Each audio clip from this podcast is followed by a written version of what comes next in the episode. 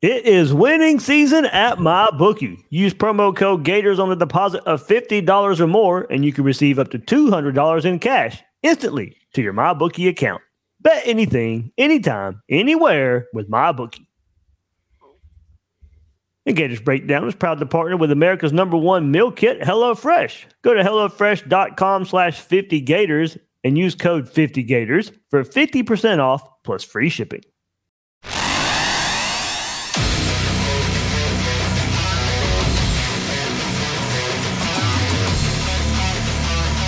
Gators Breakdown, because there's never a dull moment in Gator Nation.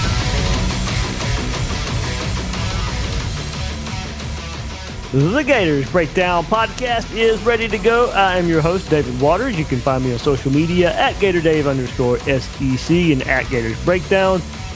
Here we are, Monday night ahead of Florida, Georgia. It is Florida, Georgia week. It is Georgia Hate Week right here with my co-host, Will Miles. You can find him at his site, Read and Reaction dot com, on YouTube at Read and Reaction, and of course on Twitter at Will Miles S E C. Will, I think I'm going to wear this shirt for every episode this week.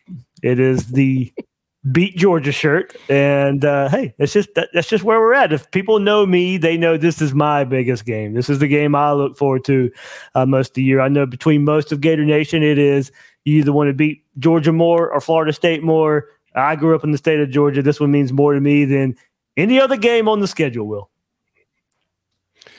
Well, and beyond that, it's that Georgia's had so much success. So there's something that you can do now as Florida to to sort of, it's not just if Florida gets a win, Florida gets a win, though that's a big part of it. Yeah. But you also get the get the get the joy of walking out of that stadium with half red and black, just like lamenting how could they possibly have lost to an unranked Florida team, which, you know, if Florida's walking out with a victory, they ain't unranked anymore. So, uh, you know, th- there's a lot of stuff here, right? I mean, Florida, because of the way the season's gone, because of their records in the S E C, they win this game, they're in first place in the East.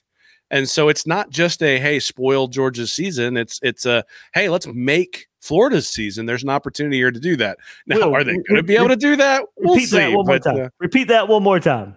It's not just that you get to ruin Georgia's season. You get to make your season if you win this game.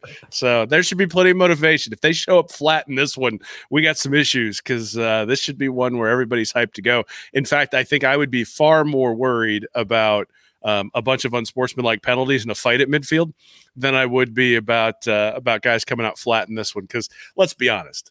This is the one you come to Florida for. Oh, yeah. You probably, if you were a high-level recruit who came to Florida or to Georgia, you turned down the other school to come to, to go to where you decided to go. These guys are all, you know, obviously the states border each other. And, and look, Florida State's been down for a little while. By the time we get to the end of the year, I'll convince myself that ruining their season is more important than this one. But right now, this week, heck no, man. Most important game of the year.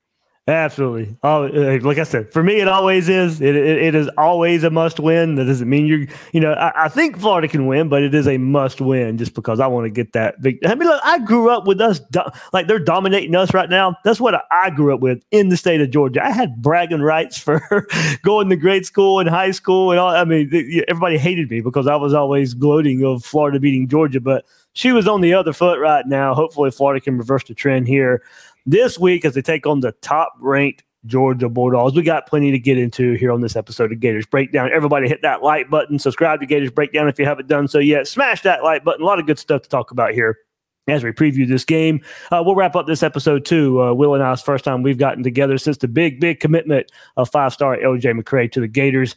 Uh, so we'll talk some a little bit of recruiting um, at the end of the episode here, but mostly Florida, Georgia talk right here on this episode of Gators Breakdown. We'll hear from Billy Napier, what he had to say today ahead of this big matchup. So like, subscribe, and let's get to it. Uh, you check out Gators Breakdown dot com. You can check out Billy Napier's full press conference, the transcript of that there, and Graham Mertz as well. And if you want to keep the conversation going, link is in the description to join Gators Breakdown Plus. Hey, that Discord on fire. It's going to be on fire this week. It was on fire this past weekend with the big commitment of L J McCray. You get those ad-free episodes as well of Gators Breakdown, Discord chat, chat episodes, all that good stuff, the newsletter to Gators Breakdown dot com. Plenty going on at Gators Breakdown Plus. Link is in the description. So, Will, let's get to it, man. twenty-three straight wins for Georgia. That's what we're walking into. I don't want it to get to twenty-four on Saturday. twenty-three straight wins for the Bulldogs.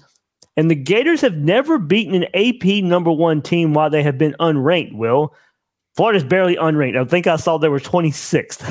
so uh, sitting right there, as you said, if Florida wins this, of course they'll be ranked, but have never beaten an A P number one as an unranked team, uh, have the Gators. So, and Will, you probably know this. A little bit of trivia before we get going. Georgia's last regular season loss was?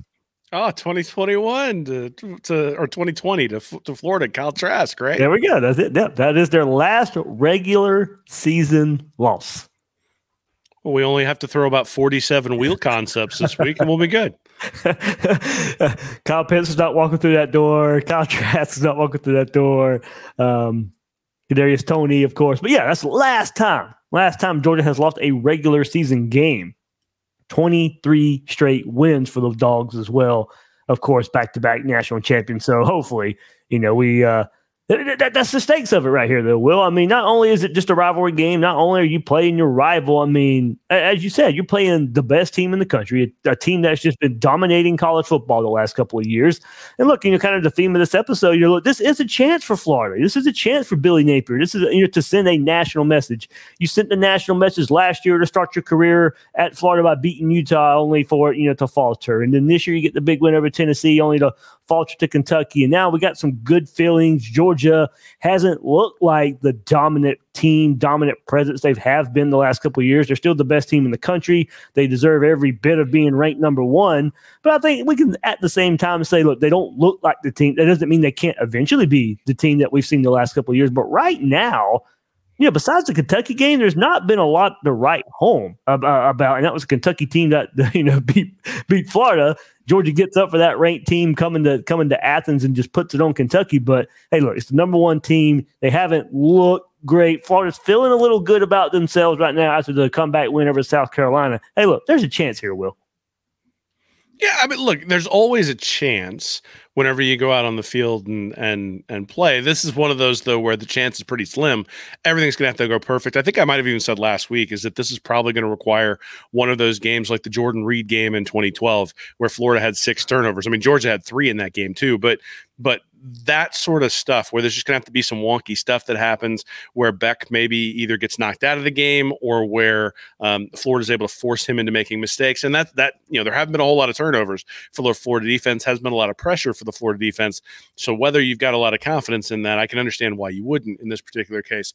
The the big thing to me is that Georgia is eighth in points per game allowed against F B S opponents, seventh in yards per play. So their performance in terms of the yards they've allowed matches up very, very well with the points they've given up or the points they've scored. Same thing on defense. They're eighth in points per game allowed. They're seventh in yards per play allowed. Florida's got some real splits. They're sixty-eighth in points per game, but forty-ninth in yards per play. So you would kind of expected them to have, to have scored a little bit more. Some of that, I think, goes to the red zone stuff. But Florida's fortieth in points per game allowed, and they're ninety-fifth in yards per play. And a couple of a couple of weeks ago, Florida was like twenty-second in points per game, and they were at something like seventy-fifth in yards per play. And I kept saying, we got to like these are gonna ha- these are gonna converge at some point. The question is, are they gonna converge because Florida's gonna start giving up forty-five points a game, or are they gonna converge because Florida's gonna stop giving up as many big plays as they've given up? Obviously, the last two weeks against Vanderbilt and against uh, against South Carolina, a lot of big plays, a lot of yardage given up, and that yards per play rank's actually gotten worse. So that, to me, the defense for Florida is the biggest concern in this one. Um, I think the offense, are they going to be able to find a way to move the ball? Like, Georgia's defense isn't dominant like it's been in the past. They are not creating a boatload of havoc. What they're not doing is they're not oh, giving we'll up. We'll get into that. We'll get into that. All right. Well, I'll, I'll I'll wait until we can get into that. But I guess my point is Georgia's defense isn't something that's going to just, like, flip the field consistently and give its offense five-yard drives for touchdowns. They're going to have to drive the field, but the question is going to be, can Florida's defense stop that? And and that's the thing I'm looking for is what adjustments on defense has Austin Armstrong and Billy Napier made in order to have the Florida defense ready to go in this one?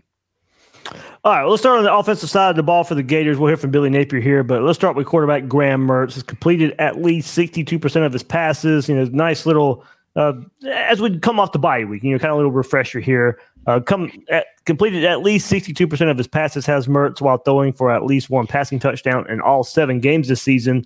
Uh, of course, opened the season with six straight games above seventy percent completion percentage. Uh, he's the first Gator to ever do that.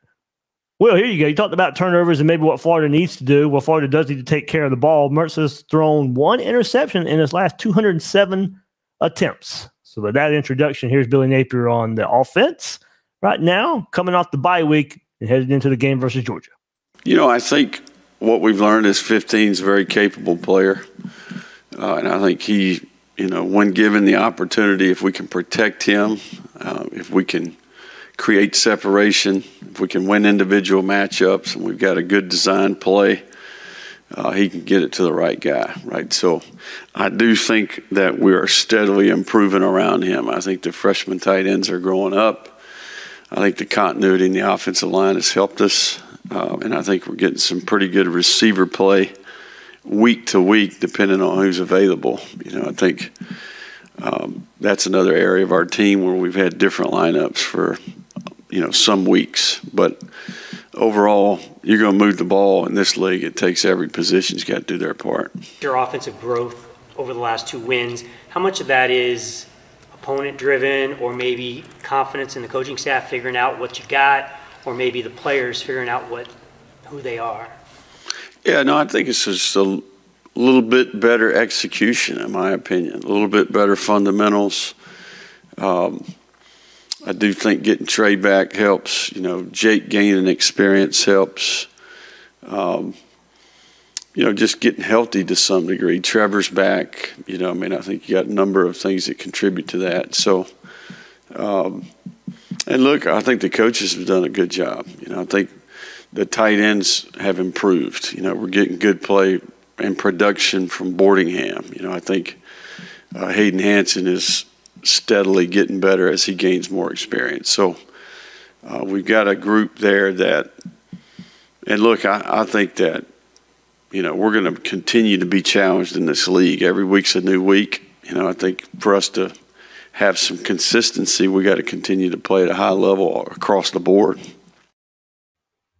Well, that's exactly what we're looking for, consistency on the offensive side of the ball. And look, it may not show up versus Georgia. I mean, I look, I, I do think Florida is getting better on offense. I do think they're kind of finding their identity as they get these pieces Billy Napier's talking about. They're getting healthier on the offensive line. They got some continuity there now. E T N's back. Wilson's been healthy. Uh, the tight ends are starting to emerge. They're healthy as well. You know, Boardingham was dealing with some injuries at one point too earlier this season. So, like, you're starting to get your weapons, and your weapons are starting to play together uh, a little bit more.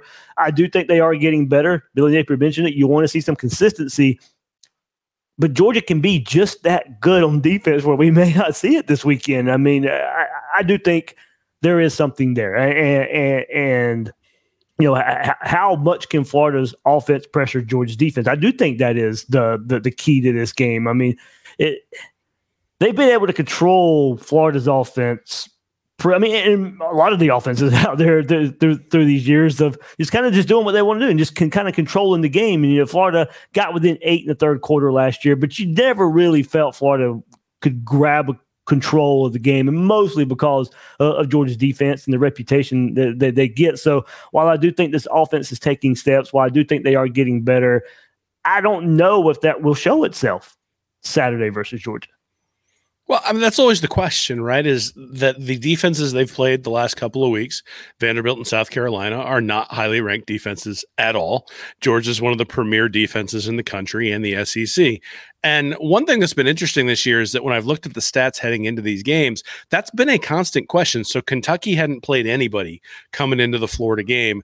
And I was sitting there going, well, I think these stats are still relevant, even though they haven't played anybody. And then South Carolina, the question was, well, these guys have played a lot of pretty good teams. Has everything been suppressed? And eh, not really. I think they're still really bad on defense. So we're at a point now where the where the stats are really starting to equilibrate a little bit. And I think these teams are who they are. And the, the worry that I have is not necessarily Florida's offense being able to like make a statement or something like that. It's that Florida has not been effective on the ground all year long. Nope. And and Georgia absolutely excels when they're able to stop and force you into third and seven, third and eight, and they're really good against the pass. So they're third overall in the country against F B S opponents in yards per pass. And as weird as it is to say this, that's Florida's strength. Florida's strength right now is throwing the ball. And so, yeah, you're going to have to put it in Graham Mertz's hands. Right now his Q B rankings at like one sixty-three point seven. The but the issue there is Beck's at one sixty-three point eight, so you don't really have some giant advantage overall there. And I just that that's the thing is Florida all year long on third down has been successful. Like when the offense has been successful, it's kind of been a half by half thing. When the offense has been successful on third down, they've been able to move the ball. They've been able to at least score points and, and get in. You know, against Utah, they get one for thirteen on third down, five for six against McNeese, seven for fourteen against Tennessee, but they were seven for eight in the first half, one for nine against Charlotte, four for thirteen against Kentucky, then five for twelve against Vandy, but they were one for one on fourth down, and then four for fifteen against South Carolina. So they were three for four on fourth down. So that's maybe the other thing to look for is I think Billy Napier is going to have to be aggressive. He's it's sometimes it's going to take them four downs to get that conversion, and we'll see what they can do and whether they are aggressive, go for it on fourth down, and just sort of say, you know what, at some point we're going to have to, we may turn it over on our own, own end.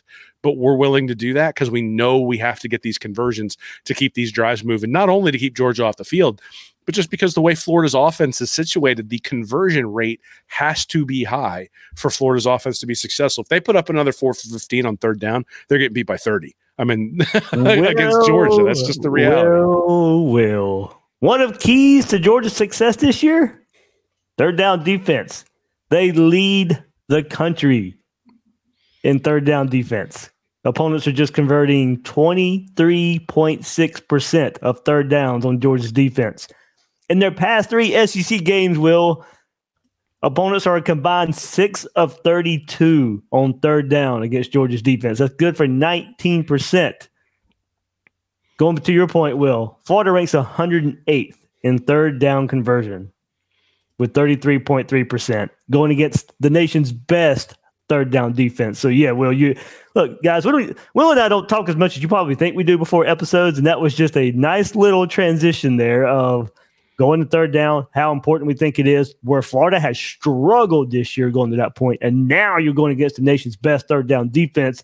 Hopefully you find something in the bye week there to to, to get you, uh, you know, something where you can convert on. And, and I'll go and, and Will, I'll go to your point there. Yeah, I think it will be some fourth down conversions. If Florida can at least set themselves up in some third and short situations, a lot of these two have been, you know, short yardage situations haven't been pretty for the Florida this year too much either. Uh, but it has been Florida being in a lot of third and six, third and seven situations. Uh, and, and really hurting themselves. So, you know, once Florida crosses the fifty, if they can cross the fifty, if they can get in those down and distance situations, yeah, you're going to have to convert. And hopefully it is living in a bunch of third and short. Well, here's your problem. Florida's eighteen for forty-one on third down, forty-four percent at home. They are nine for forty-one, twenty-two percent on the road. Mm. And they're, they're one for three on fourth down at home. Obviously, haven't been behind at home at, at all, really, so they haven't had to go for it fourth down. six for twelve on fourth down on the road. So they've had to go for it a lot more often than you maybe would like on the road, and they've been really unsuccessful on third down. And so against Kentucky, that killed them, right? They just couldn't get any third down conversions. You get the interception really quickly. It's sixteen to nothing before you're even out of the first quarter, and that game was basically over. Against South Carolina, they were they went three for four in the first in the first quarter. Were able to put up some points, keep it relatively close, and then obviously all the fourth down conversions, three for three in the uh, well, three for four, but the fourth one was when they ran out of the end zone for the safety. So really, when it counted, three for three on fourth downs on those key drives. So they end up seven for nineteen overall, thirty-seven percent on conversions. That's the only reason that game has that comeback, right? I mean, obviously, if any of those fourth downs doesn't convert, then South Carolina wins that game. So uh, yeah, I mean. Look, Georgia's great at, at stopping people on third down, but Georgia's great at stopping people on first and second down. Yeah. And Austin Armstrong said this coming into the season, that third downs are won on first down. That when you put somebody in second and nine, when you put somebody in third and eight, that's when you start winning. And and even in that case, if it's, let's say, third and five, and Florida decides to run, like Florida's at the Georgia forty, and they decide to give the ball to E T N and they get stuffed, or they give the ball to E T N and they get four yards. That makes such a huge difference in terms of what you do, right? Because if you're at the thirty-six and it's fourth and one, now you probably go for it. If it's at the forty and it's fourth and five, maybe you punt the ball away, though I would say still say you need to go for it there. But, but irrespective, your decision-making changes based on what they're able to do in these key downs. And so third and fourth down conversions really become important because I think in this one, Napier's going to have to go for it on fourth down a ton. Like the game plan here, if he really thinks he can win and if he's really got faith in the offense, is going to be really similar to the game plan against Tennessee last year, where they were chucking the ball all over the place. They basically said, Richardson, go win this for us on offense. Every time they had a fourth down, they went and they went for it. And then, you know, they had to have a furious rally at the end and weren't able to come back. But so you're saying go full, full Lane Kiffin versus Alabama style. I mean, I'm saying that that is your chance. Like you, so the thing, I had a chart after that Tennessee game last year of every fourth down and the winning percentage shift that Billy Napier achieved for his team by going for it on every fourth down and going for it for the two point conversion or the two point conversions and all those sorts of things. And what it, what it added up to, I can't remember what the exact number was, but what it basically added up to is he gave his team an extra like five or six percentage points towards a win against Tennessee. And so I came out of that game going, he gets it. He's using the analytics correctly to give his team every edge they can. If you're the favorite, like Georgia, maybe you don't, maybe you're not that aggressive because you theoretically have better players and you're normally going to be able to pull, you don't need every single edge to win the game. Florida's going to have to pull out all the stops. So turnovers, you're going to have to get the ball punched out a couple times. You're going to have to have somebody break up the middle from, you know, put pressure on Beck from up the middle, force him into a throw he doesn't want to make. And all of a sudden you get a pick, maybe even a pick six. Like you might need to convert that into seven points on the turnover, not just have your offense converted into seven points, but convert it into seven points right away. I mean, look, South Carolina was up fourteen to three and was completely throttling Georgia in the first half. And then Georgia decided they wanted to actually play. And then they blew South Carolina off the field. Florida just played South Carolina in an extraordinarily competitive game for, you know, for all four quarters. And it was back and forth the entire time. So the level that they played against South Carolina, they're going to have to raise that level in order to beat Georgia. Some of that is going to be finding every single edge they can find. And look, timeout usage is going to be critical. False starts are going to be critical. The decisions for whether to go for it on fourth down or not, making all your field goals, having the right number of players on the field for all the special teams plays, all the little things that have sometimes cropped up this year have to be perfect this week. You're not going to knock off Georgia if you turn the ball over three times, if you don't go for it on fourth down. Like if if if he kicks a field goal from fourth and two or fourth and goal at the two-yard line, Florida loses the game because you just sacrificed something like two or three expected points doing that way. You got to maximize every single opportunity you have in this one. All right, so Will, you, you go look at it. We mentioned the last time Georgia lost a regular season game was twenty twenty Florida. And look, with the way this team is constructed, yeah, Billy Napier would probably still like to be able to, to, to run the ball. Uh, but right now, with the way Graham Mertz is playing, you hope you take advantage of that. But look, that's the way Georgia has been beaten. And I'm not sitting here trying to put Graham Mertz up there with Kyle Trask and Mac Jones and Joe Burrow and you know, the Alabama quarterbacks, but that's been the quarterbacks. That's been the style of play that's beaten Georgia. Once they've gotten this thing rolling under Kirby Smart, you're not running for six, seven yards of carry on them. It's a quarterback that's going to drop back forty times, pinpoint accuracy, and hit the passes down the field. Can Graham Mertz get anywhere close to that? That's been, look, I know Georgia had a close game with Auburn a, a few weeks ago as well, and that probably maybe, if they don't have Brock Bowers, might ends up in a, in a loss for him, but they didn't lose that game. Uh, and the quarterback run game was, was was huge in that, but, you know, for the style of play that we thought maybe Florida can excel out, maybe would excel out, excel at, at this point in the season, or at some points in the season by relying on Montrell Johnson, Trevor Etienne, that's just not the style. Even if it can work, it just still hasn't been the style that can really take advantage of a Georgia defense. Uh, so how close can elite quarterback play can you get uh, to go, you know, put it up against this Georgia defense? And, hey, Billy Napier was asked about the, the havoc. Uh, you know, Georgia's defense not creating a lot of havoc uh, th- this year. Uh And going, going back, he answered, he goes, ultimately, it's in the category of third down that you're playing in. I want you to be, uh, I think you want to be good on third down defense, make them play third and long. I think they've done a good job on the early downs, creating those passing downs. Obviously, obviously those are much more difficult to convert. That's the key to the drill. I think it's trying to keep third down manageable in the game, will be part of the game, both sides of the ball for us and them. Uh, so, yeah, well, I mean, you go to it, the for Georgia and their defense, they haven't, once they've gotten this thing rolling, you know, haven't really been dependent on a whole lot of sacks or tackles for loss, uh, but they seem to get better as the season goes on in, in those things. And I was looking at Georgia's uh, on three site Dogs H Q. And they said, if you go back to last year, through seven games in twenty twenty-two, they didn't have a single game where they had more than six tackles for loss. In the eight games that came after that, they had five games where they had eight or more tackles for loss. Uh, and this year in twenty twenty-three, their high tackle for loss in a game is seven. Uh, so, you know, we're trying to see if they, they, they themselves have realized, hey, they'd like to get more sacks. They'd like to get more pressure. But historically, under Kirby Smart, the Georgia defense hasn't really needed it to play their best and to shut offenses down.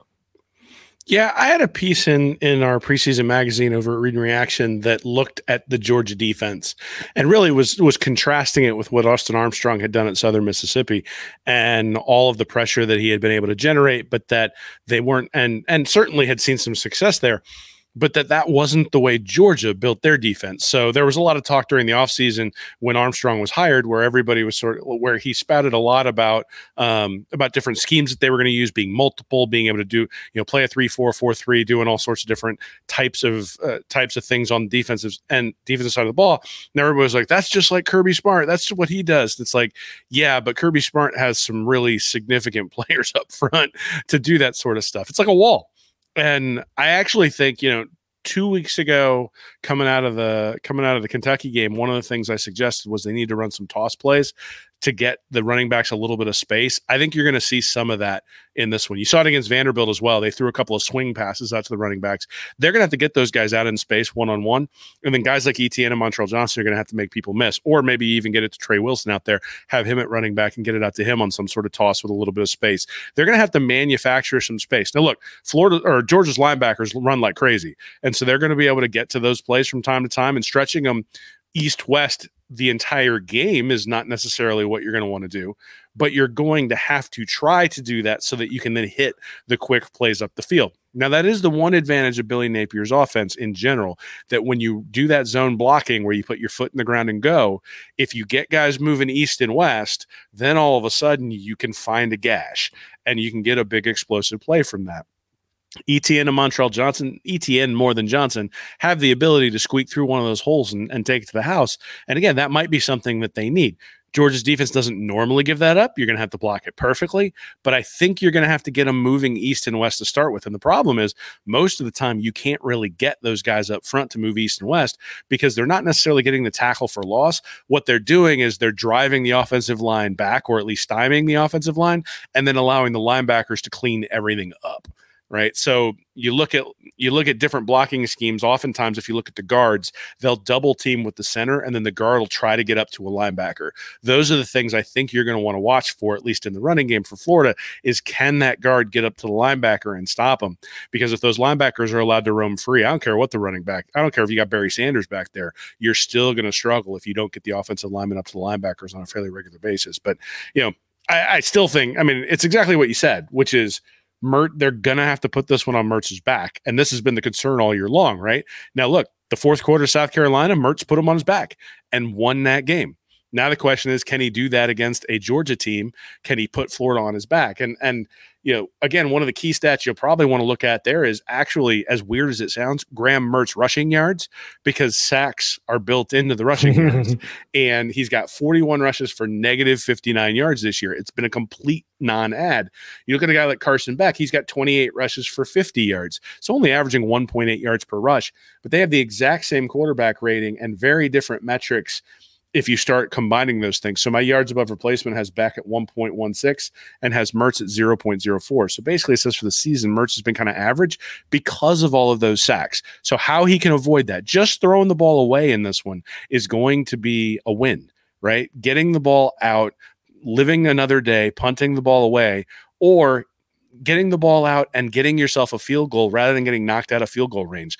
Those sorts of plays are going to be the ones that are key. If you look up at the end of the first half and he's got six rushes for negative four yards, it's probably been a very unsuccessful first half. If he's got one rush for four yards, it's been a very successful first half because you've been able to protect him. He maybe took off once. Maybe you ran a read option to sort of slow down the guy in the back end, and you got four or five yards out of that one.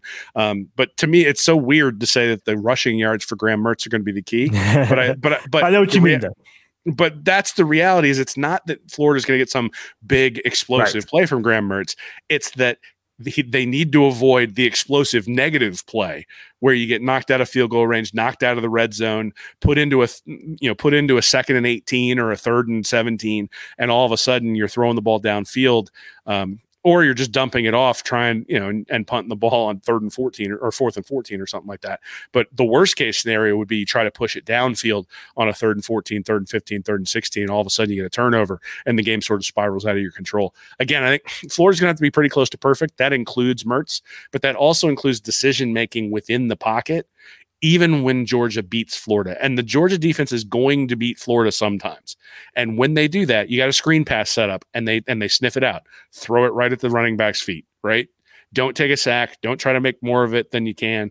You know, don't do anything like that. Just throw it right at his feet. Live for second down, right? You lost that play. Georgia sniffed it out. Georgia knew it was coming. Cool. Let's play second down and ten. And, and he's done, and he's done a pretty, yeah, and he's done a pretty good job at that so far this year. And that, that he's getting to, better. He's yeah. still a little bit slow. The play actions where they like the main criticism that I would have. Well, My bad. I, I meant taking care of the ball. No, I didn't yeah. mean. I didn't mean as far as taking sacks and stuff. Yes, that's still yeah. been still been an issue and will be the biggest issue in this game. Well, so they're gonna. Tr- What was interesting is in the South Carolina game, they got a lot of man-to-man coverage, and some of that was the reason that Mertz took deep shots. But mm-hmm. if you notice, they didn't do as much, I don't think, of play action where he had his back to the def- to the defensive line for significant stretches of time, right? He was getting his head around pretty quick. The only time he really sort of didn't have that sort of vision towards what was going on in front of him was on the Philly special that they ran, yep. where he gets the toss, he has to concentrate on catching the ball, and the minute he catches it, he's got a guy in his face, and that's where you get the intentional grounding. He almost got that one out to where they to where they didn't take the sack and didn't have the big negative. They end up with the big negative on that one, but he's processing that faster. And as he processes that faster, the offense is going to be a little bit more consistent. The question again is, you're against a faster defense now.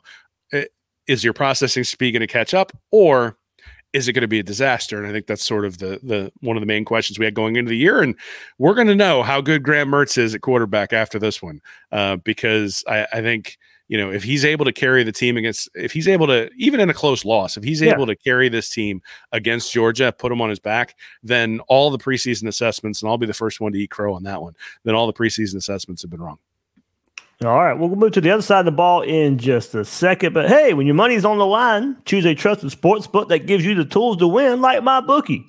MyBookie, hey, look, it doesn't matter if your team is up or down. You can easily cash out or bet the game live to come out on the winning side. Use MyBookie for daily odds boost, same game parlays, and take advantage of huge prize pool contests. Plus, MyBookie has a no-strings-attached cash bonus that lets you deposit and withdraw quick. Just use promo code GATORS on your first deposit and receive up to two hundred dollars in cash. That's promo code GATORS to claim your own cash bonus now. And try the MyBookie money bag to grab a potential Super Bowl frontrunner at long shot odds. Plus thirty-eight thousand dollars on the Eagles and Chiefs. You won't find odds like that anywhere else. So bet anything, anytime, anywhere, only with MyBookie. And look, a crazy schedule can make Make it easy to fall back into your dinner time recipe rut. Keep mealtime exciting with over forty recipes to choose from every week with HelloFresh. And look, there's always something delicious to discover with HelloFresh, America's number one meal kit. HelloFresh makes whipping up a home-cooked dinner actually doable with quick and easy options, including their fifteen-minute meals. That's less time than it takes to get delivery. And with everything pre-portioned and delivered right to your door every week, it's really a no-brainer. I just received my latest meals, and I can't wait to try new recipes, plus my favorite beef flauta supreme. Me and my wife both enjoy it, and the time it saves not going to the store and not having to think of what meal to cook. So go to HelloFresh.com slash 50Gators. Use code fifty Gators for fifty percent off plus free shipping. One more time, that's HelloFresh.com slash 50Gators, and use code fifty Gators for fifty percent off plus free shipping to try HelloFresh, America's number one meal kit. Well, we talked about third down a lot there. And hey, look, it's not like Florida's third down defense is shabby at all. Uh, ranked tenth in the country in third down defense is the Gators. Well, what, the, what in the world? I mean, after Todd Grantham and Patrick Toney last year, you know, third down defense was just something that was, you know, a given that was going to be just bad uh, under Florida. Not so much anymore now. You know, the issue has been getting teams to third down, but Florida, uh, when when they've gotten teams to third down, much, much better than what we've seen in recent years. And just what a difference it is basically giving up twenty-nine percent of third downs this year. Uh, but Georgia comes into this game with the second-best third-down conversion offense with fifty-seven point one percent. So be strength on strength there with the Gators defense on third down and the Georgia offense on third down. But here's more from Billy Napier on that and the Gators defense. We'd like to be ahead of schedule a little bit more in terms of forcing more third and longs. You know, and to do that, you need to create negative plays, right? So we've been playing probably too many downs in the four to six, two to three range.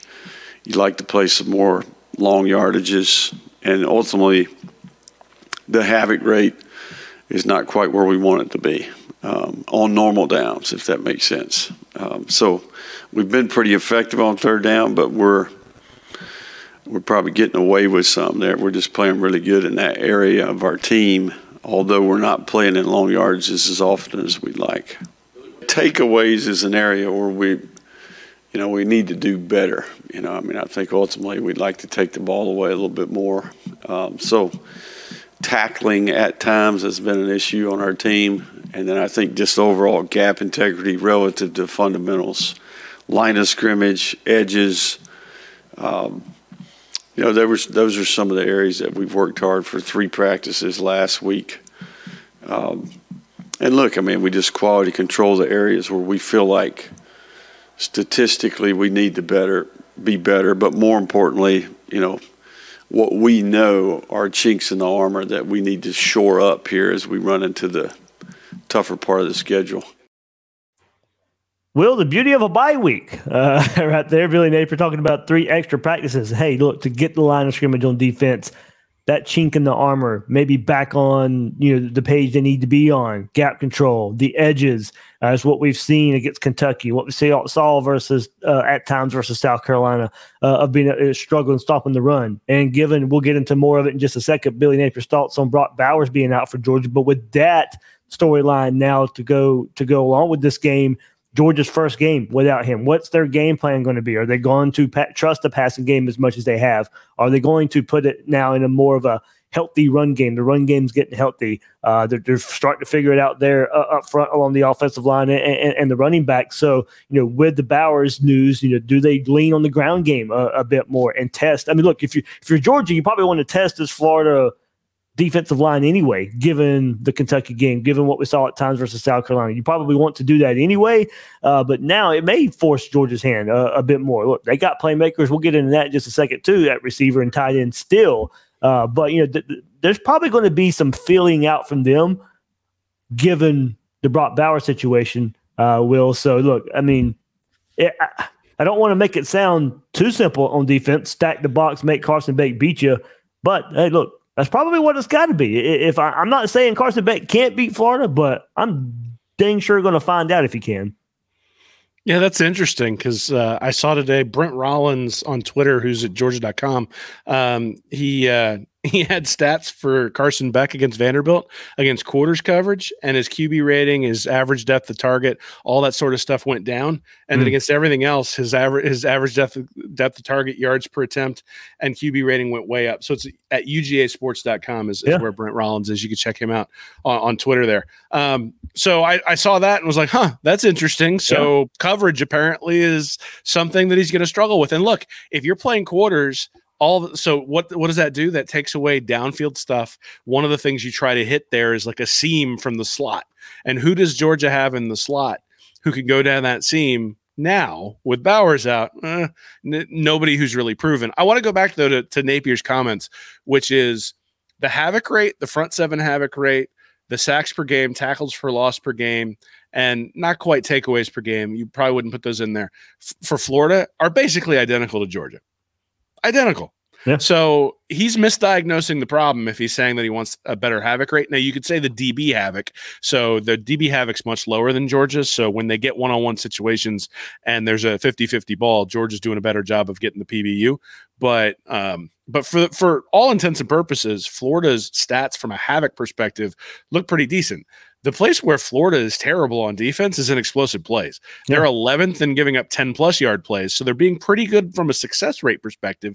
They're not giving up a bunch of ten-plus yard plays, but, man, They're forty-eighth in number of twenty-plus yard plays they've given up, eighty-fourth in the number of thirty-plus yard plays they've given up, and one hundred first in terms of the forty-plus yard plays they've given up, which is Austin Armstrong's calling card when he was at Southern Mississippi. That is something that just jumped off the page, is that they were, I think, one hundred fourteenth last year in twenty-plus yard plays allowed. They have been very consistent this year at Florida in terms of giving up those big explosive plays. So to me, it's not necessarily the havoc that's the that's the thing that you have to solve. It's the consistency. So you did mention gap control. He certainly mentioned that as well. Um, getting push on your defensive line will help those sorts of things. But it's not as though Florida's like way out of the realm of possibility. It's that, honestly, it's that they're not doing a good enough job of all the fundamentals. And I talked earlier about the defensive lineman occupying the offensive lineman, so the linebackers are free to roam. That, to me, is the thing that's missing. The linebackers have been getting mauled, or they've been taking the wrong route or the wrong angle, or they haven't been in the right hole, and all of a sudden you get some big gash play. That has been consistent all year long, but that's been consistent in Austin Armstrong's defenses now for three years.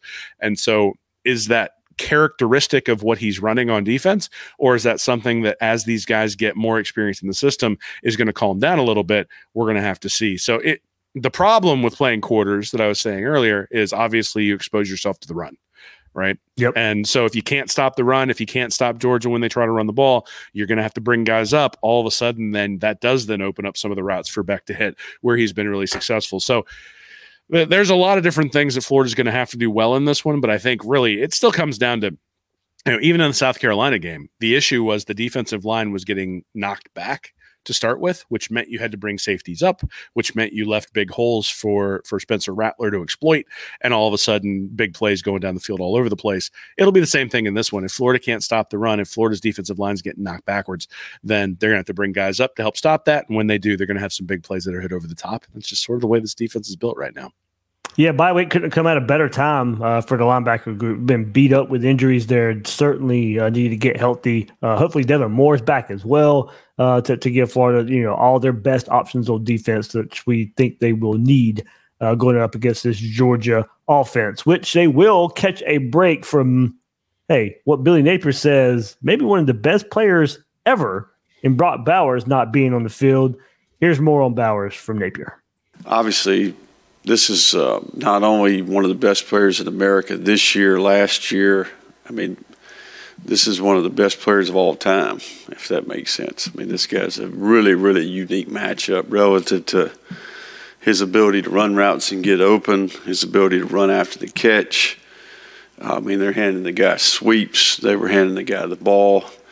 Uh, and he's a terrific blocker. You know, he's tough. He's got a really good set of fundamentals. So, Uh, he made them really hard to defend, you know, and I think ultimately the matchups just change, you know, and I think these are probably questions more for them than they are for me. But, you know, we'll prepare for the personnel that we've been watching. Uh, what direction they go, you know, I think will be part of the next couple of weeks for them. But probably having an open date helps.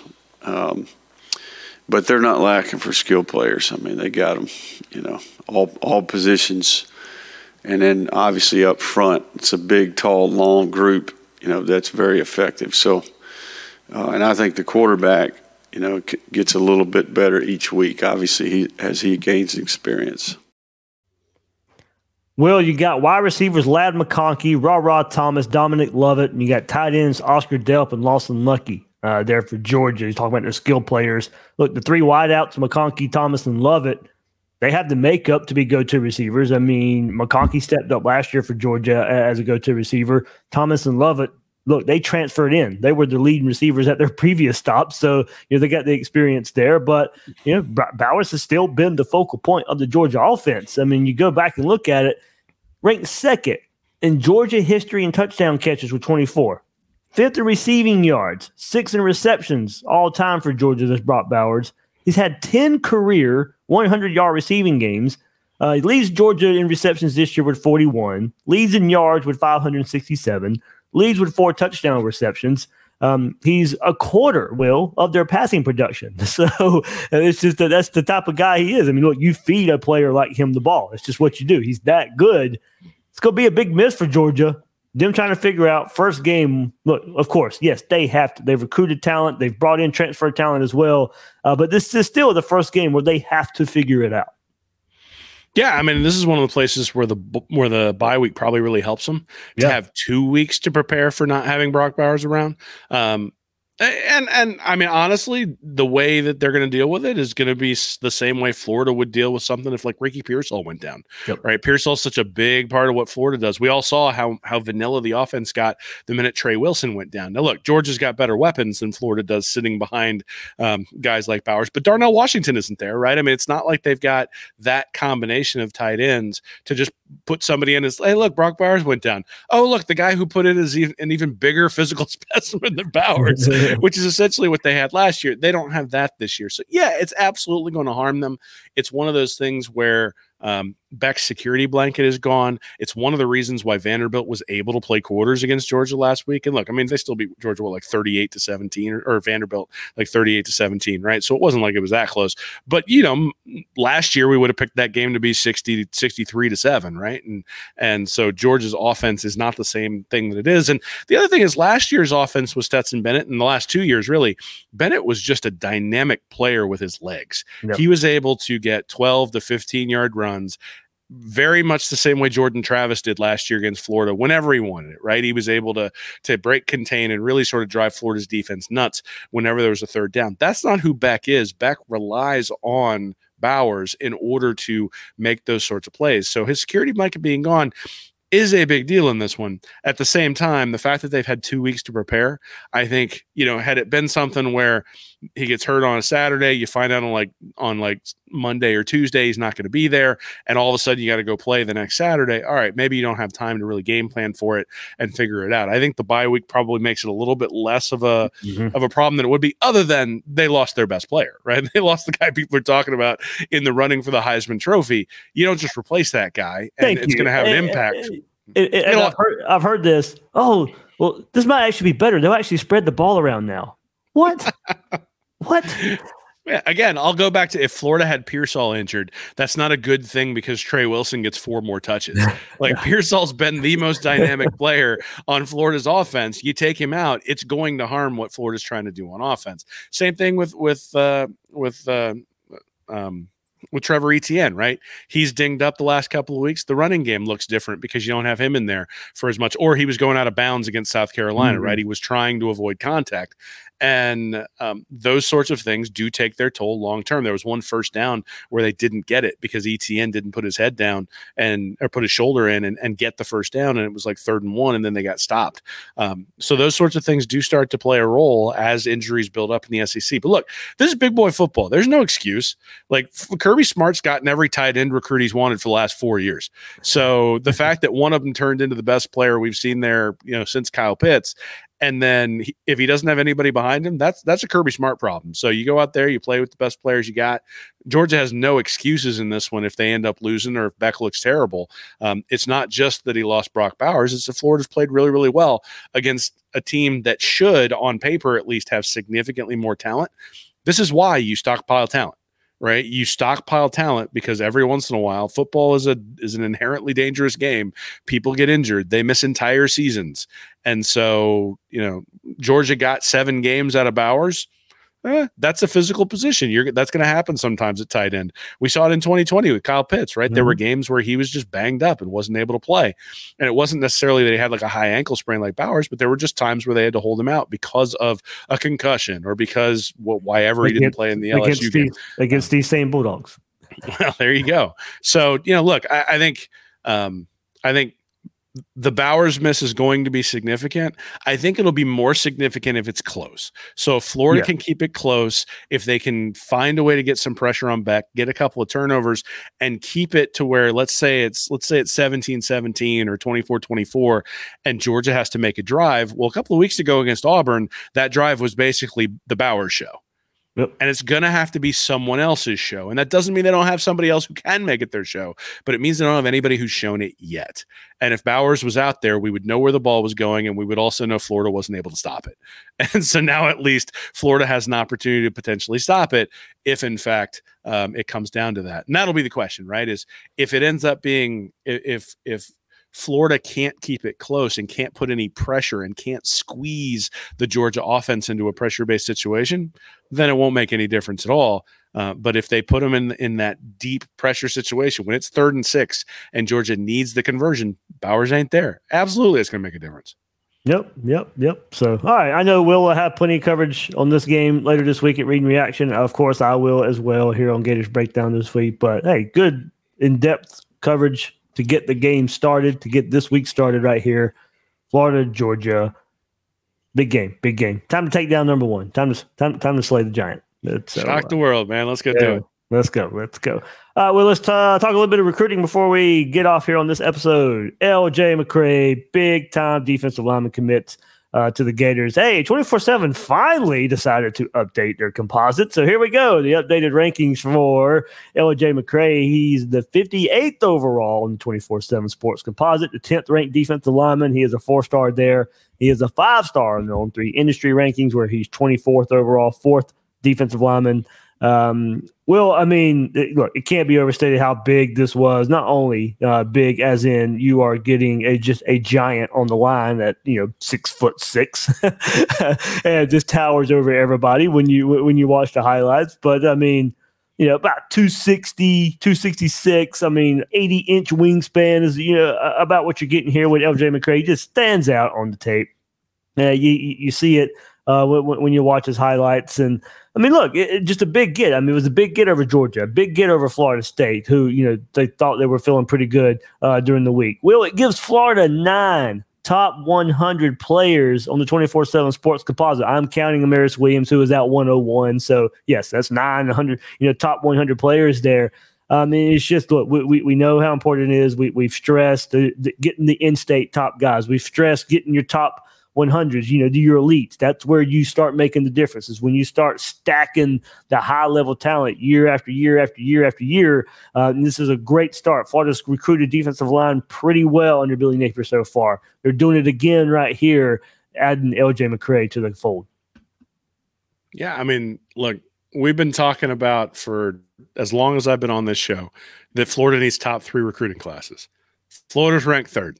They have an average player rating at twenty-four seven of ninety-two point six eight. That's going to go up because you know that Rivals is going to increase its rating for uh, for L J McCray in the not too distant future. Yes. Um, once once they've seen more tape on I mean, him, he's yeah, one more he's going to end up one. a five star when this when this finishes yeah. up. I think two fifty on Rivals, even if he's the how, fiftieth how in the player in the, in the country. Well, and everybody has him like top ten.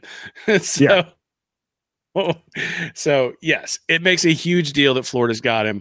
Um, but but to me, look, so ninety-two point six eight is the average player rating. Alabama, and that's with twenty-two commits. Alabama has twenty commits. They're at ninety-two point two seven. So this is a better recruiting class, not just from a numbers perspective, but from a player rating perspective than the Alabama Crimson Tide. It's not better than Georgia yet. It's not better than Ohio State yet. But if you're recruiting with Georgia, Ohio State, Florida, and you go, I'm better than Florida State, Alabama, Texas A and M, Oklahoma, Notre Dame, Oregon, and Miami, and that's the rest of the top ten, all right, we can work with that, right? And it's been a long, long, long, long, long, long time since Florida's had a recruiting class with this level of top-end talent and this level of just overall talent in general. The main criticism for Billy Napier last year in his in his bump class was the top end talent wasn't there, right? Like the guys like Harold Perkins in the first year who decided to go to who decided to go to L S U, the guys like uh, Okunlola who decided to go to Miami, like all, the guy like Cormani McLean who ends up going to Miami and then Colorado. Those sorts of guys wound up going elsewhere last year. This year, they're going to Florida. You got D J Lagway there. You've got Miles Graham there. You've got all of these different guys. And now you've got L J McCray there as well. And if you think about where Florida struggled this year, it's definitely defense. So the fact that they recruited strong on defense last year, that they're bringing in these guys, and these guys are going to supplement. It's interesting. Like the the, it's disappointing to watch the defense get gashed, no doubt. But it does remind me of that two thousand seven defense in some capacity where you look at the guys out there and you go, these guys are talented. Yeah. They're just not in the right spot. and then, you know, that game where Florida in two thousand seven couldn't stop Michigan and it was just up and down the field and Tebow scoring like crazy. And then Michigan gets the ball back and, oh, look, another touchdown for Michigan. Like it, that South Carolina game in some ways kind of reminded me of that, where it was just like, I got no hope they're going to, I have no hope they're going to, to fix this right now, but I see the talent. The issue with Grantham and those sorts of defenses was he had guys who were juniors and seniors out there who were in the wrong spot. And you're like, all right, well, this isn't going to get any better, and there's not some armada of recruits coming who's going to make it better.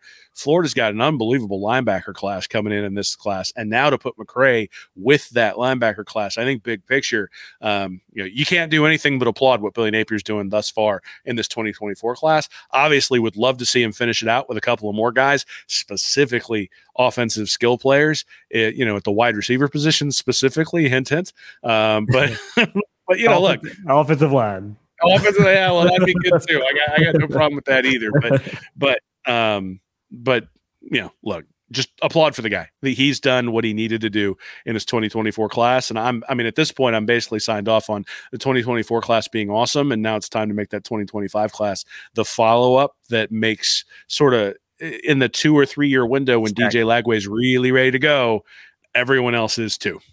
Yeah. Uh, Will, you mentioned that too with this defensive class. Like you said, it's it's at every level. I mean, as I said, you, you talk about the defensive line class, you know, you add McCray to an Amaris Williams along the defensive line. And then you go to linebackers, you said Jamonta Waller, Aaron Childs, Miles Graham, Darius Hayes, Xavier Filsimi at safety. I mean, you got just in your top ten of your class, you've got every level of the defense. You got high level on every level of the defense. I mean, yeah, as you said, you know, we, we've seen the issues this year. We've seen the issues at Florida four years up front on defense. And that is, it's been remedied somewhat already in, in recruiting, and they've been able to stack at least on the defensive line, defensive front, where, hey, you got a lot of nice pieces to point to, as you said, uh, and really turn this thing around. Well, and it's interesting because both Waller and McCray have outlier rankings that yeah. are dragging them down below a typical five-star. So if Florida's evaluations on this guy or on those two guys specifically are right, then essentially you've got four and almost five five-stars because Graham's like right there hovering, hovering yeah. at that spot. You've got almost five five-stars coming in this class. How that ends up at the end of the year, how all these re-rankings end up, um, I don't know. But it, but it sort of comes back to the evaluation at that point. You've already stacked all these top one hundred guys. That's great. But in terms of like the can't-miss prospects, these guys have services rating them as like the best player in the country at their position.